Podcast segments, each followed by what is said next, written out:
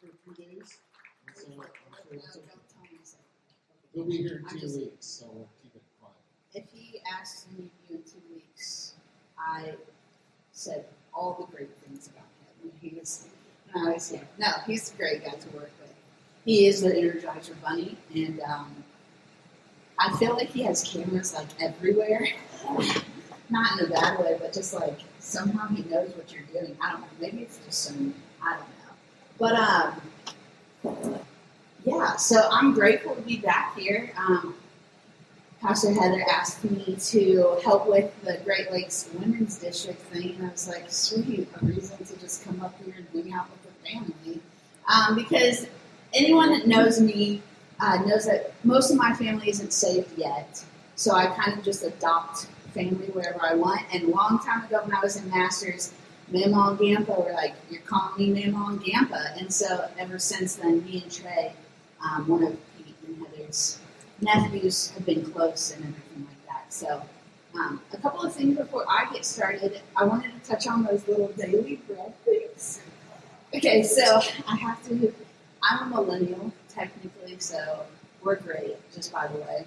Anyways, um, I was in the regional office, and our secretary Mary, she is. I'm not going to tell her age, but she's been there for a while. She's a staple. She like holds it all together. I said, Mary, what is this little piece of bread? And we like are I'm looking at it and it didn't say anything and then I start pulling them out. I'm like, Oh, it's verses, Mary. I'm gonna read you one every morning when I come in.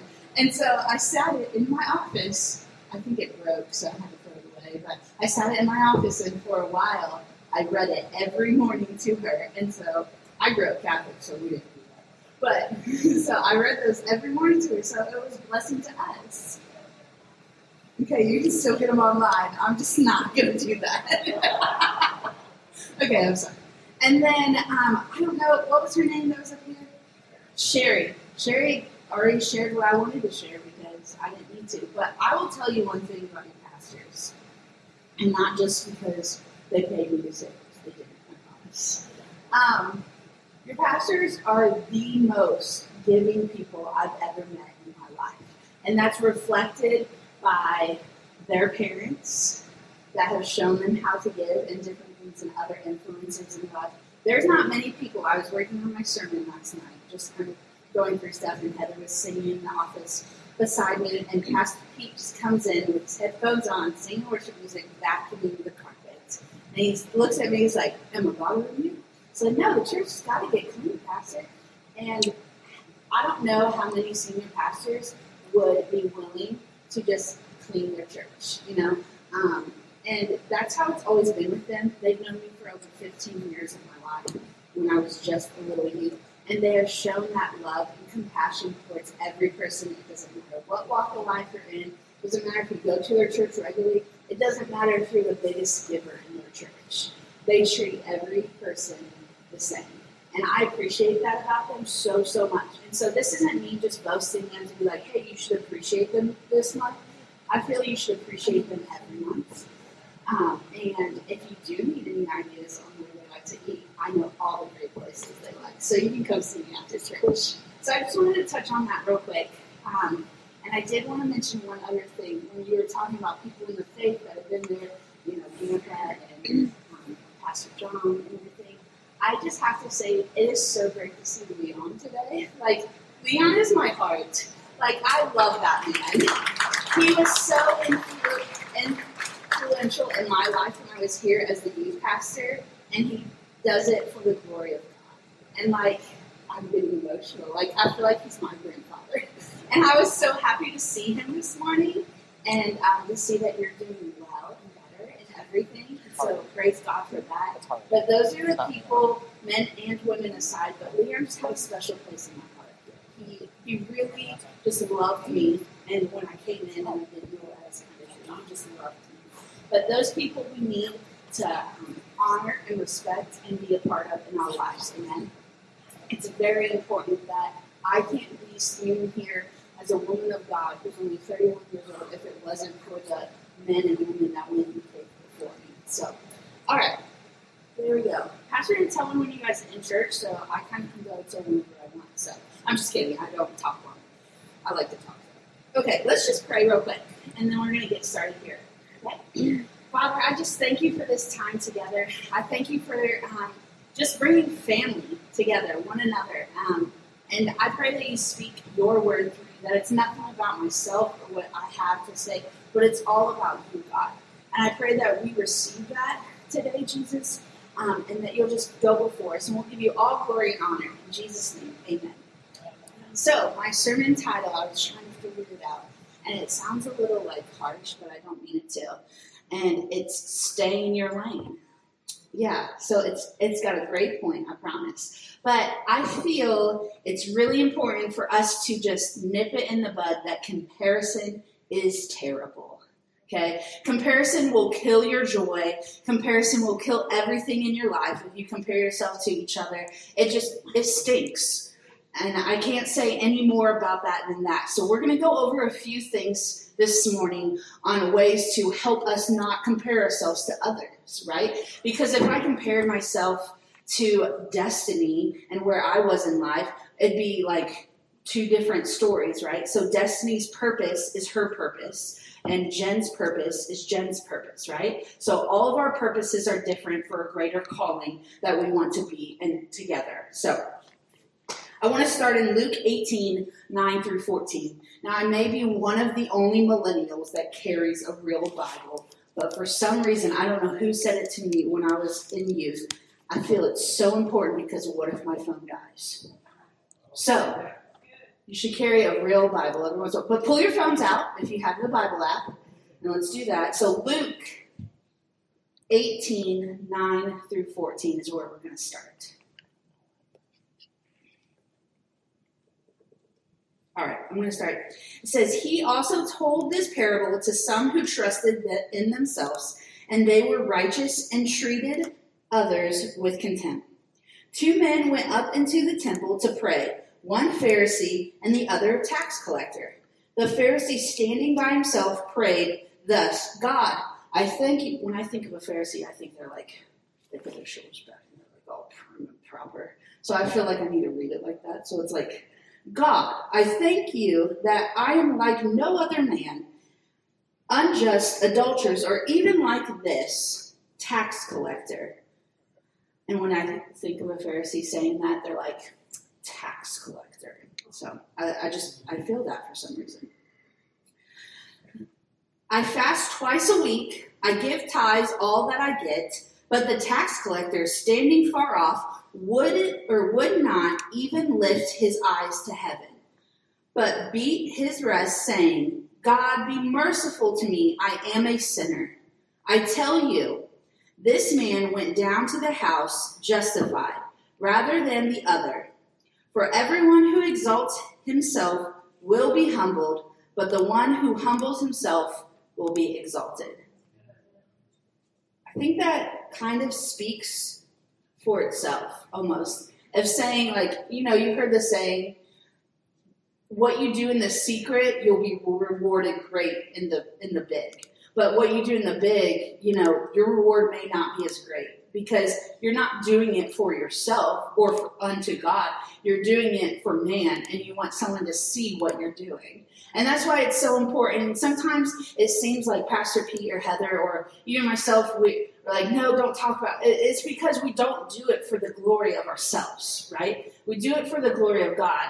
I, I can attest that I'm sure Pastor Pete Heather could go do multiple other things. I, I remember Pastor Pete saying he used to want to be a sports broadcaster, and I'm sure that pays better than a pastor. I'm just being real this morning. So please bear with me. I have a heart that is humble that loves all of you. But he could be doing something else, but that's not what he's called to be right? So he's called to lead his sheep, to lead his flock, you guys here. And he does it because he loves you, not because of the reward that he's going to get. He does it because he wants to make a difference in your life and he wants you to know the one true God that he knows in his life. And so that's so important. So I feel that there are four things that if we start reminding ourselves that would help us know what Papa God has called us to be. Okay? Four things, and then we're going to go into a couple of other things. But the first thing is remember God chose to create you for only a purpose that you can fulfill. God chose to create you for only a purpose that you can fulfill.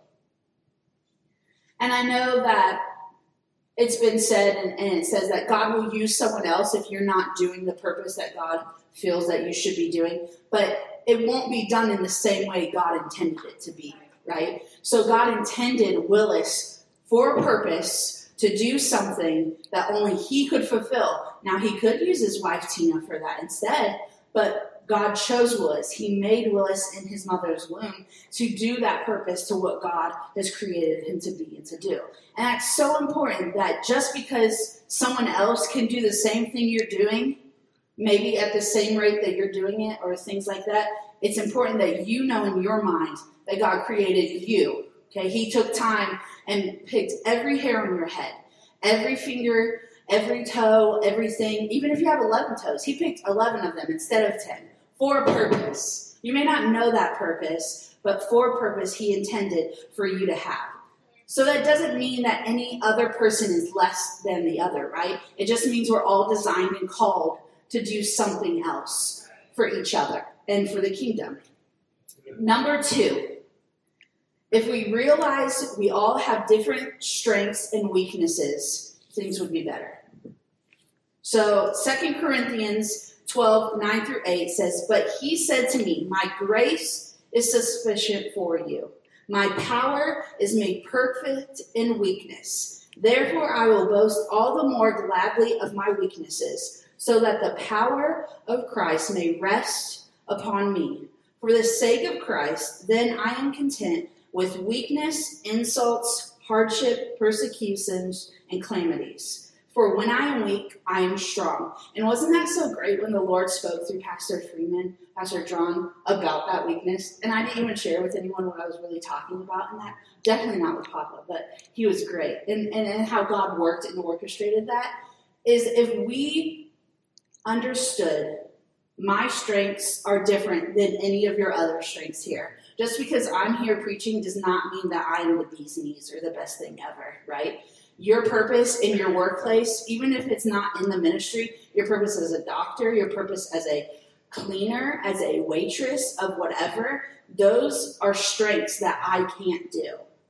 Just like my weaknesses are my weaknesses. But instead of hiding and brushing those weaknesses under a rug, I need to embrace someone that is better at those things than I am. So, like, talking about different events and things. I am a planner. I like things organized, and I will make sure you stay on budget if you want me to make sure you stay on budget. Numbers excite me. I know that sounds really lame, but I like staying on the budget. But I am not a big picture person where Sean Stanley, I'm part of the student ministries team, right? So we plan your elevates and your camps that your youth go to and different things like that. And just to touch real quick, I guess, to plug that, is that the reason why we're having it in Pittsburgh is we really want to involve our New York churches back into Elevate. And they used to drive like a whole day to come all the way to Columbus. So we're trying to make it more centrally located. Um, it's not because they're all Steeler fans, because I'm not, because I don't really care for them. But it's okay. We we love football. Yeah. yeah. So, um, but that's why we're having it there because we really want to involve all the churches in our region that we can. So, back to what I was saying. But Sean's strengths are a big picture. He can envision the event and see all of these different things that need to be orchestrated for it. And I'm the one that comes in beside him, lifting up an arm, saying, okay, but this is the logistics we need for this. We need these waivers for this, and this, this, and that. And those are my strengths. So where my weaknesses are, he steps in. And where his weaknesses are, I step in. And that's what our whole team does. So if we started stepping in with each other, and you see this thing where everyone's arms are lifted, someone else is helping lift someone else's arms, right? So that's so important when we're in the ministry. And it's not even as a full time person in the ministry. Your ministry is you coming to church on a Sunday right? It encourages Pastor P that you're here in the church service saying amen. Or you're here on a Wednesday night being faithful, helping with the kiddos. You know, something that made my heart so glad, and I told Tina about it the other day, and I'm just starting to call out all kinds of random things, is Tina. It's act of kindness, not to be seen at the women's conference, not to do anything, but she'd just come out there, okay, what do you need? And she would just ask. And you would say, okay, I need this. Nope, didn't need any recognition for it, didn't need any praise for it or anything. But it, she came alongside, seeing where I needed help in those moments when I was helping out there, and came and helped me with that. You know, and that's so important that we have each other in those moments. Comparison kills our joy. Comparison kills our joy. Stay in your lane. Let's continue on, okay? So, back to the weakness part, okay? It's okay not to be okay in moments, right? I think that's taboo a little bit. Um, something that's coming more prominent and known. Uh, I'm a manager at a Chick fil A. Okay, go Chick fil A. I love it. Sorry, we're closed on Sundays. We're still number one. Um, but mental health is very important crucial to us at our, at least at our work establishment, right? I do all the orientations and talking to the people and making sure they know that we care about them more than just the position they fill. So I live in Dayton, right? And I don't know, some of you might have heard about the shooting that happened in the Oregon district by me, okay? That person who was the shooter is from the city where my Chick fil A is at. So a lot of our workers went to high school with him. And so my um, owner, Marla, she found it so important that she knows I'm a pastor. I'm on staff with her. I wasn't working one day and I came in just to assess, just to make sure our, our students are doing okay, just to make sure, you know, in, in different areas, because some of them were friends with him, right? Or his sister, you know, and different things like that. And that's so important that you know it's okay not to be okay. What's not okay is to stay there. Right? So it's it's okay not to be okay, but what are we doing to move forward to help get out of that place? Right? Are we seeing a counselor? Because that's not taboo, right? I see a counselor. Okay, I'll be the first to admit I'm I, standing here in front of you as a pastor, as a woman who works, does her own thing, lives and does everything by herself, I see a counselor because it's important for me to see someone that can talk to, that I can talk to about things that are going on in my life, that can maybe help prescribe something to me if I needed it. There's nothing wrong with that, but it's not okay to stay in that place. So it's important to go seek help in those areas. Pastor Pete knows plenty of people that could help you if he can, that can help guide you in that. So it's okay to embrace your weaknesses. It's not okay to stay in that pit and wait for someone to pull you out. You need to pull yourself out of that pit. Number three, and this is something that's really important. If we grasp a hold of, it will change your whole perspective. That to choose compliments over comparison easier said than done, right? Like our mind goes negative, like, yeah, quick. But when you shift your mind to think of the goodness for others, it makes your day better. It may be as simple as just not saying what you wanted to say and just shaking your head like this because you don't have anything good to say in that moment, but it's not saying that out because what you may or may not believe, it's true. It, it harms people. The words that people speak, it puts something into someone else's mind that makes them feel they're not worth enough. And it puts something in your perspective, in your mind, that you're never going to be that person. But you are never intended to be that person in the first place. So that's so important to remember. God intended you for a purpose and a calling and for something that He wanted you to do.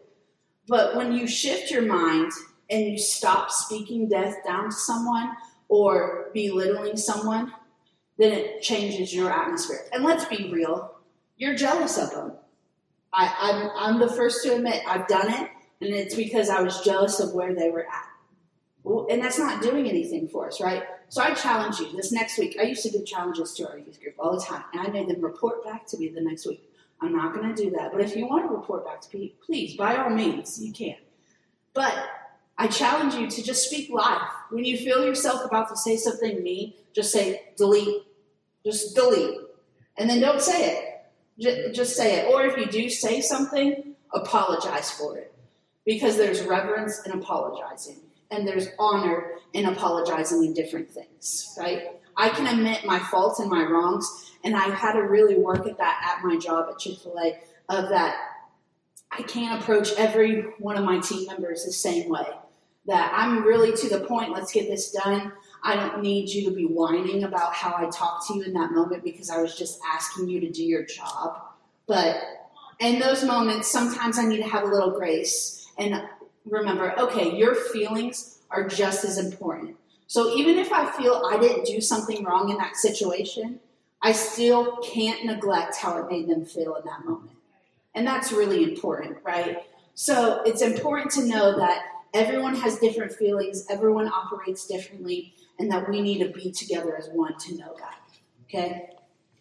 Number four, and this is a really big one, okay? We must, we must rely on God's opinion and not others. Point blank. We must rely on God's opinion of us and not others' opinions of us. That's way easier said than done. Okay? I've been there. Okay? I have chosen to turn my eyes back on the one who created me to give me peace in those moments. So when you remember those times, I, I can't go to Instagram or Twitter and get my my relief or anything because you keep searching for it if you do it that way, or your spouse, or your friends, or anything like that. If I was to do that, I'm definitely not the norm. I'm 31 years old, I'm single, female, that does everything on my own, and I've gone grown accustomed to that, right? But it's, so important in that moment that I still need to turn my eyes back to God and see where my strength comes from. It's so important that I remember that I can't do this on my own, and I'm not where I'm at because of Jen's good wills and Jen's good doings. I'm where I'm at because of the grace of God on my life. That's important. If you remember back in Genesis with Adam and Eve, right? And it talks about them in the garden, they chose to rely on man's answers, right? And you, you guys remember what God said? God said, Who told you you were naked? Right? So if they relied back on what God was saying, they would have never known. But instead, they saw they saw out the serpent, you know, man, and, and what they should be and what they should do, and that's who let them know they were naked. The knowledge of that, and I think it's so important that we even take that little scenario that God was just kind of like, "Hey, He's real." God's like, I feel like God talks to me on a level of just like people talk to me because I don't think he's like this God looks like way up there. I mean, I don't know where he is. He's right here, maybe. Who knows, right? But God's just like, who told you that? Like who who told you? We weren't born thinking we were too fat. We weren't born thinking we weren't very intelligent, right? We weren't born thinking this or that about ourselves. Someone said something to us along the way that made us feel that. And that hurts my heart. That someone told you along the way that you weren't worthy enough, or you weren't loved enough, or you weren't enough for whatever it is. And it's hard to backtrack those feelings and those things, but we need to make sure that we're turning back to what God says. And the best place to start is here in the scripture. Go to Psalms. Psalms, what a lot of people don't remember, and if anyone remembers me as a youth pastor, I would always say this is Psalms was written by everyday people like you and me. That it was someone who got up in a church service, stood up, spoke what God was speaking to them in that moment, and that's what's written down. Now, some of the Psalms is written by David, right? But let's take David's life, right? It's not that great, like, but God turned it around for something great. But Psalms was written by everyday people like me and you. And there's a part of Psalms that's called lamenting. And I feel it's so important to remember that. Like, yes, we come to God when we're happy, go lucky, everything's great. That's when it's easy. But when it's not easy, it's very important that you lament to God, which it basically means I'm telling God how I feel no matter how I feel. So, God, I'm PO, because that's as far as I can go from the pulpit when I say that. But I'm very mad right now, Lord. This is why and this is what's going on. And I'm so frustrated with these things. But what shifts in that lament is at the end, you put the praise back to Him. That's the important part. Because then if you're just complaining, it's just complaining. It's not lamenting. So at the end, you say, But I know you are good, Lord. I know you can provide everything that I need. I know that you are stronger than my situation of what I'm going through. And I know that you will provide. And that's so important to remember. When you're lamenting, don't make sure it's just not complaining. go up, go to the uh, key, uh, G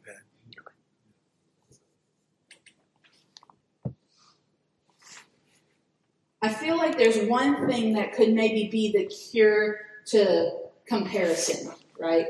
And we're going to go into a couple of things. Those were my four points, but bear with me just a little bit longer. If you want to like shout back at me, that's fine too. You know, whatever you want to do. But there's something that is the cure for comparison and some things that are going to help us stay on the road. And I'm not speaking from somewhere that doesn't understand comparison. I am a full blown example of what comparison can look like because I've done it in my own life.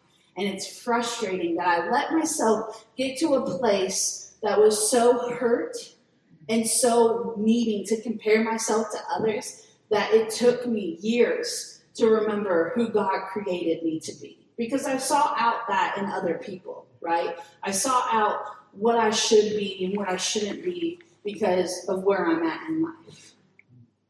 But the cure for comparison comparison is you must recognize your own calling. You must recognize your own calling. Once we learn this, then we become the people who have discovered the secret that it's really hard to be distracted with comparison when you're captivated by your own calling. So when you're focused on what your own calling is, not what, what Bob's or Jim's or whoever over here's calling is, when you're focused on your own calling, you don't have time to compare yourself to others because you're focused on what God's called you to be and to do. One of my favorite scriptures is in Hebrews 12, 1 and 2, and it says, Let us run with perseverance the race marked out for us, fixing our eyes on Jesus. Let's run the race with perseverance that's marked out for us. So we all have races that are marked out for us. So I like sports. We're going to go to sports. I'll probably go to the women's Bible study tonight, but I might leave a little early, go watch sports with my buddy Pete. No, I'm kidding. I'll stay. He'll record it so we can watch it later. But I used to watch sports with him every Sunday. It made Heather happy and it made Pete happy. So, like, we'd sit there, Heather could go to bed, and the kids would be sitting with us. It worked out, right? Um, okay, I get sidetracked. Anyway, so sports. An Olympic runner, when they're running and everything, they don't run like this. You're like, hey, what are you doing over here with me? Why are you right there beside me? No, they're focused on that end goal. Maybe every once in a while they check to see where someone is, right? And they don't celebrate too early, except for that one name of that one guy celebrating too early, and that guy passes him. But they don't usually do that, right? So they're focused on where they're going, and I don't know how far I can go, so I'm just going to go to here. But they're focused on where they're going, and they're focused staying in their lane and their lines and everything. They're not running like this, right? So it's really important to remember that. They keep their eyes on the prize. And for them in that moment, for purpose sakes of like this illustration, is the finish line is their prize. Okay? And they stay in their lane. Okay? If one thing you remember today, you're gonna remember that you need to stay in your lane. My daddy always tells me, he's not, I say it like he's passed away. He's not passed away, but my daddy always says, Jennifer, you need to run your own railroad. If you run your own railroad, stop worrying about my railroad, then we'd be all right. So, all of us need to run our own railroad. Okay, so tap your neighbor and say, stay in your lane. Okay, remember this. I'm going to say it a lot of other times here. So, stay in your lane. There's one thing you remember, stay in your lane, okay? Your lane is this to keep your eyes on Jesus and follow him. Simple. We try to complicate things too much, right? Oh, but if I just do this and that, no, it's that simple. Keep your eyes on Jesus and follow him. He will not lead you the wrong way. Man can sometimes lead you the wrong way. But if you're following Jesus, he'll lead you the right way. And I will tell you one thing that I know without a shadow of a doubt someone who listens to the Holy Spirit and follows what they do is Pastor Pete and Pastor Heather. I know they follow Jesus because I see it firsthand. And I remember staying at Mama on Campus House when we'd be in Masters at their place. And I know they follow Jesus because of what was shown to them. And Gampa would just be singing Jesus culture down in the basement on his knees and just praising the Lord. And if there was one example of a man who like stayed in his lane always, almost to a fault sometimes, right? It was Gampa. Like he always stayed in his lane. He was like in some kind of other la la like Holy Spirit area. Yeah. Like if you got too close to him, you would just feel the Holy Spirit, right? So you'd be in the lanes too, just like dancing with it. But yeah, anyways, so sidetrack moment. But fix your eyes on Jesus and follow him. Your pastors are following Jesus and what the calling is for this church and that thing. And if you feel that you need to discuss something with them, talk to them. They're open. I know they're open to talk to things because I call them like monthly about things that I have going on. They're mentors in my life. So don't worry about what someone else is doing in their lane. God has marked out your own lane, so keep your focus on Him. Don't worry about what He's calling John or Jim to do. That has nothing to do with you. You need to follow Jesus. I'm going to go through a couple of different things that make ourselves try to compare each other sometimes. So, what's that to you that she, that person, thinking that she can manage five kids while keeping her house clean, affording Starbucks daily, and reading a book a week? Stay in your own lane, follow him. She is a robot. No, I'm kidding. She's not a robot.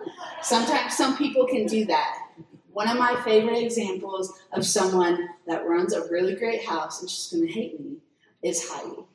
She is an amazing woman of God, first of all. And I like using examples because I feel like if we see that everyday real people here in our sanctuary, it makes it like we can do it ourselves, right? So Heidi is someone that I aspire to be. Okay. She's just wonderful and great, and I just love her. And she doesn't have five kids, but man, does she have some crazy ones.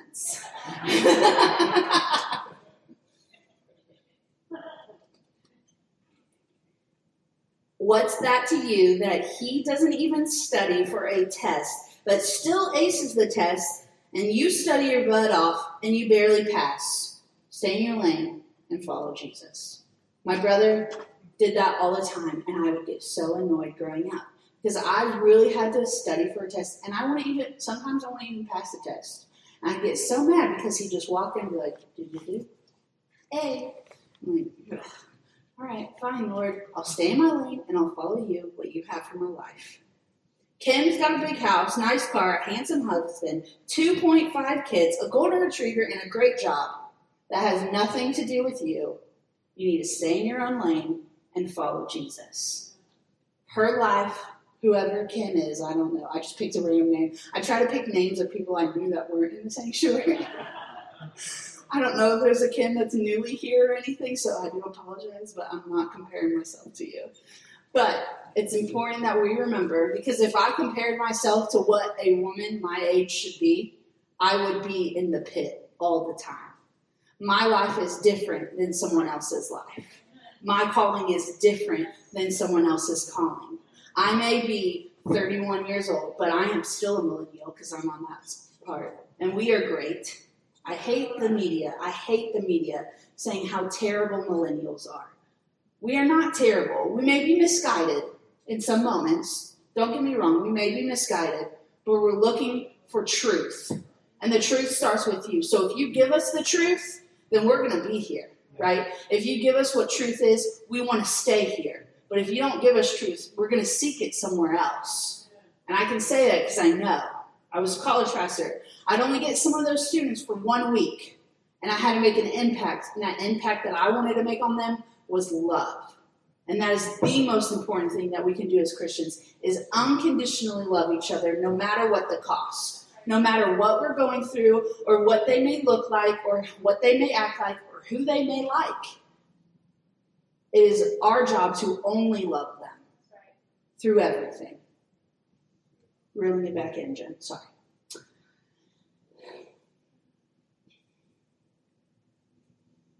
So our lane is to follow Jesus. That's it. Our lane is to follow Jesus. So when you think that you're going to look sideways or anything like that, just remember follow Jesus and what he has for you. If you think you need Jesus plus something or someone else in another lane to be happy or satisfied, you haven't seen Jesus in the Bible yet. And may I be so brave, and I didn't ask for Pete's approval for it, but I'm going to step on some toes. That if you feel you need something or someone else besides Jesus, you've never truly met him. You've never truly known his love for you. You've never truly. I felt his presence. I still feel his presence here right now, right? And in that moment, I was so overwhelmed that I just had to sit in his presence and what he had for me. And I can remember the times where I really needed Jesus in my life. And I really needed his compassion and his love for things when I messed up or when I was just going through a lot of work and just going through a lot of different things, I needed to rest in His presence. If you haven't found that place of resting in Him, I challenge you to take time to just sit and soak in His presence. Turn on some music of worship music, and everyone feels like sometimes you don't need music. Yes, sometimes you do, right? That's how you can get into the presence of the Lord. Okay? He created it for a purpose and a reason to just love on Him and let Him love on you. Take into that secret place. I think it's important. Everyone in their house establishes a secret place. And you may be like, Jim, what is a secret place? A secret place is solely devoted to where you go with your time with God. So I live in a one bedroom apartment. So I have a closet that is all my Chick fil A clothes because I think they smell weird, so I don't want to keep them with my regular clothes.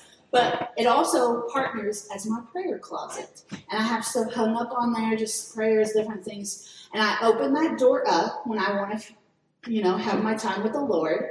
And I put on worship music, things like that. I feel it's so important. If you establish a place in your house like that, it makes you want to do that more. And it kind of makes you see it more. So if it's a closet that you know you're going to open, like, oh, I need to spend time with the Lord because I see all my stuff there. But it's really important to have that spot, you know, and you know, we have that with work, like work is our workplace, but home is home. That's why it's called home. So that's why you need to have a prayer closet or you need to have a secret place because it's just as important as your home. And it can just be a little nook. It doesn't have to be a closed off area. It could be a desk or just a little piece like this. But it's so important to have a prayer closet so you make sure that you're going to spend time with the Lord, right? The beauty of the gospel is that even without stuff, even without the talents we have, the approval, good looks, money, or whatever you think it is, you are still loved unconditionally by a God, the God, and He has marked out a lane for you. So you may feel that you don't have a lane. Everyone has a lane. Think of the biggest track in the whole entire world. I like to think of the like nine highway thing in Europe. Is that in Europe? I forget where it's at. But yes, is that Europe? Germany, sorry. Germany. But I was thinking like, yeah, whatever. It's like nine lanes. Think of that like times trillions. Everyone has their own lane that they can run, and some people will go really fast on that lane, which is fine. But maybe your pace is just a little slower because you're in the presence of the Lord and walking at the pace that God has marked for you. Just because they may finish their race first doesn't mean that you're in last place. This isn't a place race, it's a race that we all have different stories that relate to the kingdom as a whole that we're going to be together for, right? So it's important that your story is different than someone else's story. Charles Spurgeon used to say that if you are not content with what you have now, you won't be satisfied even if it were doubled, because you haven't yet realized that Jesus is all you need. So if you're not content with what you have now, you wouldn't be content if God gave you double what you have. So sometimes the word content gets like a, a parallel meaning of bad. Like I'm content with where I'm at. I don't feel it's bad to say I'm content in the season I'm in because it's okay to be in that season. And contentment isn't just saying, like, oh, I'm just, it's easy. Contentment is I am content with where God has me in this moment, but I'm excited for where He's going to take me next. So when your mind shifts to that thinking, then you can step into the new season that God has you in.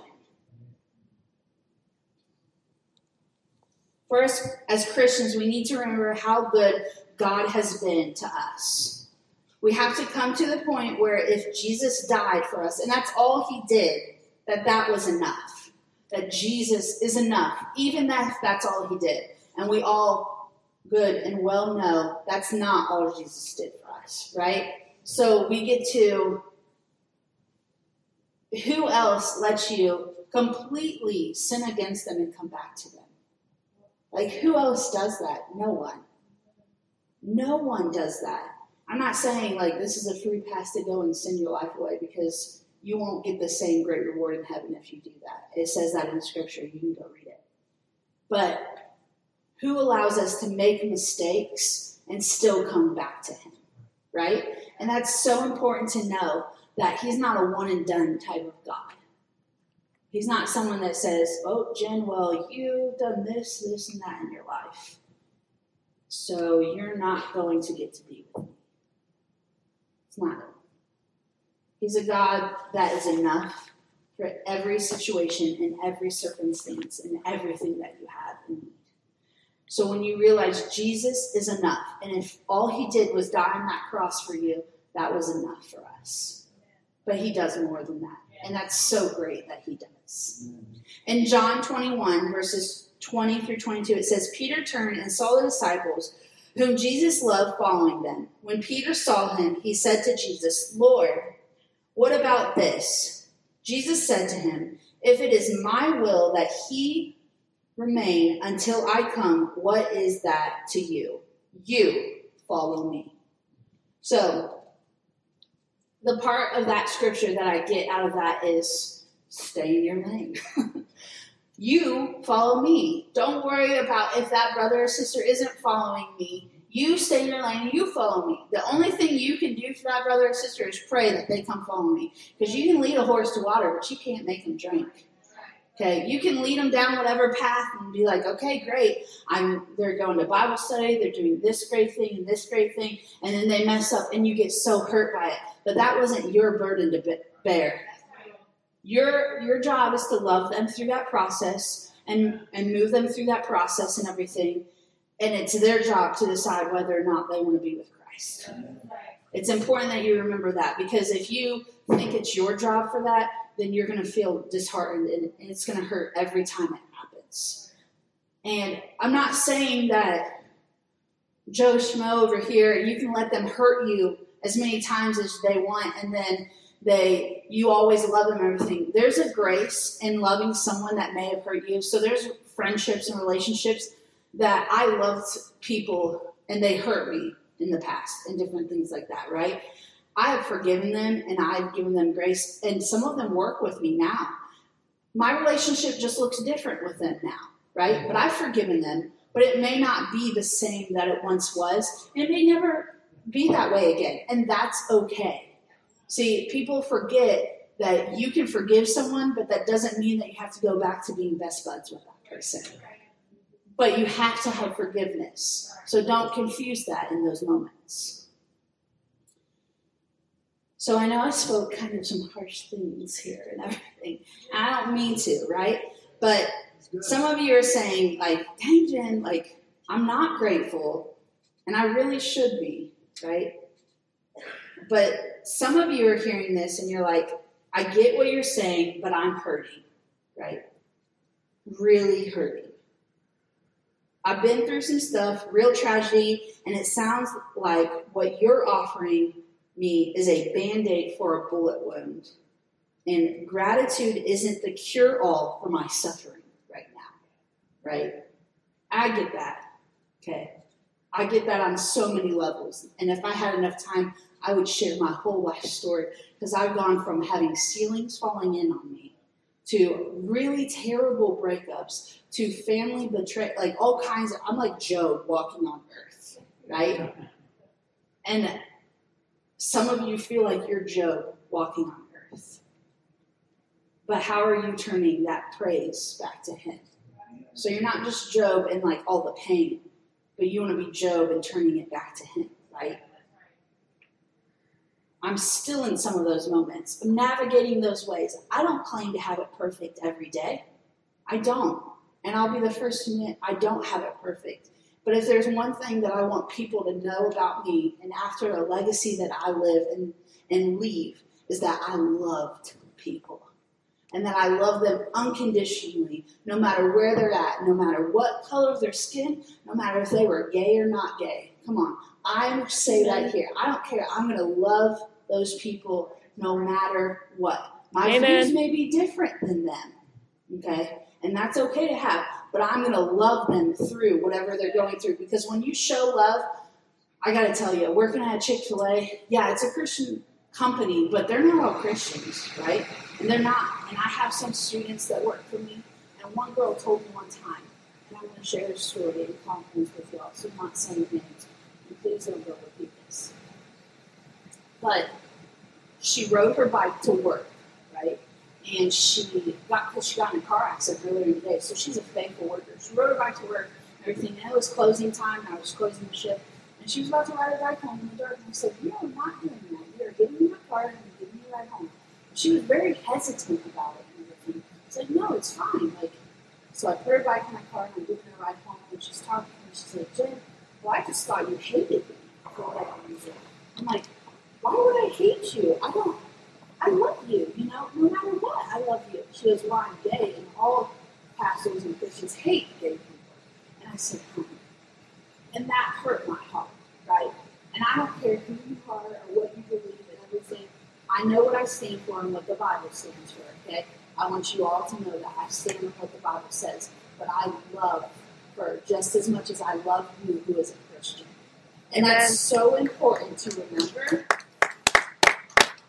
It's so important to remember that we love them the same. And if you're going to go out and say something, and I'm going to be as bold to say this because I think I know don't tell them you're from this church. If you're not going to love them the way Jesus loves them. And don't tell them you're from here or you're part of anything that we have to do it because you're not loving them how Jesus wants to love them. Come on. Because the only way to bring someone into this church is by agape, which is unconditional love for them. Amen.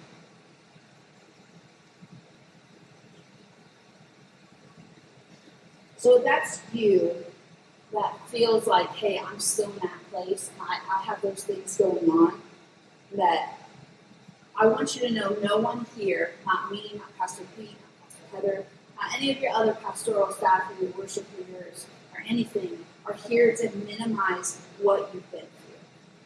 But we want to walk through those dark places with you. Okay? We want to know about what's going on in your life. At work, I make sure to tell them in orientation, like I said earlier, that we care about them more than the position they fill. And us asking about their life or what they have going on is not prying into them, but it's because we're genuinely concerned and wanting to walk through that process with them. And that it's important that they know that we want to walk beside them, that we don't want them to be left back over here. We want them to come with us at their own pace and their own lane. But me as a leader, it's important that every once in a while I look back at my sheep and say, all right, come on, we need to move a little further now. You can't stay there anymore. We need to keep going further.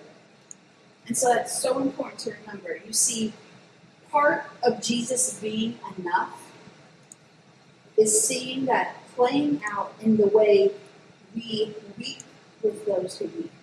Okay, we mourn with those who mourn. It's my favorite beatitude. Blessed are those who mourn, for they will be comforted. And I can tell you, different times in my life, people have helped comfort me in different seasons in my life. And it's so important that we remember to weep with those who weep and mourn with those who mourn. And that's how you know Jesus is enough. So Jesus is really enough. He knows what it means to suffer, and He gave you His church to help you when you are suffering and have people help walk alongside of you. That's why you have all these different age groups of different things. You have children's church, you have youth group, you have young adults, you have women's Bible study, you have men's breakfast. Because all of those people are in different seasons of life. And coming to church just on a Sunday isn't enough to go deeper into what God wants for you. It's important to congregate and be with those people on a smaller level that you can be intimate with, that you can share things with, that you can trust with, that is very important. Now, church, okay, we are the church, right? This is just the building. So we are the church, okay? It's our job as the church to walk alongside those who may come to you and need you. It's not our job to judge where they are or what they've been walking. And I feel that we're getting back to that place, but for so long, the church judged sin by what it was, right? So sin, sin, no matter what. So if you're a practicing, if, you know, if you're doing this or that, if you murder someone, it's the same as living with someone out of wedlock. Okay, it, it's the same. Sin is sin. But I'm not going to cast that stone because I'm not wanting that in the fire. Right? So my sin, I deal with. Okay? Your sin, you deal with. It's important to not judge that person's sin because you're like, oh, my sin's a white like lie sin. That's not. That's not real. Like I don't know who made that up, but like we're throwing that into the fire and like burning that up because that's not true. Sin is sin, no matter what. So who are you to look at the speck in someone else's eye and you got a big old plank in your eye? It's important to know that it's just your job to walk alongside them, help guide them through that. They'll want to ask you more questions on how to be better and different things like that. If you just love them, if you just love them, they'll want to they'll want to be better for themselves and for Jesus. During hard times, it's easy to look at how someone else has it and compare and think God has withheld something for you. Hear Jesus' voice in this moment. It, it's easy to look at God's way, and I've questioned that, right? God, why are you withholding these things from me? Like, I, I know these are the desires of my heart. I know you've called me for these things. I know you've called me to be a mother. Like, that was a desire you gave me a long time ago. And my motherhood may look different than what I thought it would look like. I have all these little kids all over the world and the United States that all of them call me Rev Jen, you know, and those could be my kids, you know, and that could be the different way that I look at it. But I know that sometimes it feels like God's withholding something. Something that I've held on to that God said to me is, Follow me, and I promise I will sustain you in your suffering, and that I am enough. Suffering is not easy. Suffering is very hard. And everyone has a different kind of suffering that we can all talk about. The loss of a loved one, the loss of a child, the, the loss of like hurt of a, of a kid being astray, you know, not knowing the Lord, or parents, or whoever. Suffering looks different and is different in all kinds of kinds of forms but everyone's, everyone's suffering is the same. Everyone suffers through different things they have going on in life. But remember that He will sustain you through your suffering and that God, God is enough. So I'm going to pray and then I'm going to hand it over to Pastor Pete um, and we can go from there if you're okay with that, Pastor. Awesome. Thank you again for letting me share with you guys today this is a place of vulnerability for me, right? It's been over. I was talking to Pastor Pete and Heather yesterday. It's been over two and a half years since I've I've preached anyway, and that is some of my me and wanting to take a step back and be in different seasons. But some of it is things that I went through, and uh, things that really hurt me to my core, right? But I had to go back to the place of where I had first love with Jesus, right? And I had to go back and remind myself that I'm enough in Him, no matter what it may look like for my life right now, and what it may look like in everything. And that He sustained me through all the suffering that I've been through, no matter what type of suffering that is. And that's so very important. So if you just bow your heads with me. Comparison kills. Man, comparison kills us. And I'll be the first to admit I've compared. And Father, if anyone here has had that moment of time or, or suffering or pain or loss or whatever of comparing themselves to someone else, Lord, I just pray right now that you can dismiss that in Jesus' name. That you can be our provider, that you can be our guider of everything that we have and need and even want. That you give us more than just what we need, Lord. You give us things that we want to have, and those things are good. So, every person that's represented here, every family that's represented here, every person that has compared themselves to someone else, I dismiss that in Jesus' name. That that's not of you, Lord. That's not something that you want us to feel. That you want us to feel to run our race and stay in our lane and know that you are enough for us, Lord. That you are enough for every situation, God. We give you all honor and all glory. In Jesus' name, amen. Amen. Good word, Jen. Hallelujah. How many received that word this morning?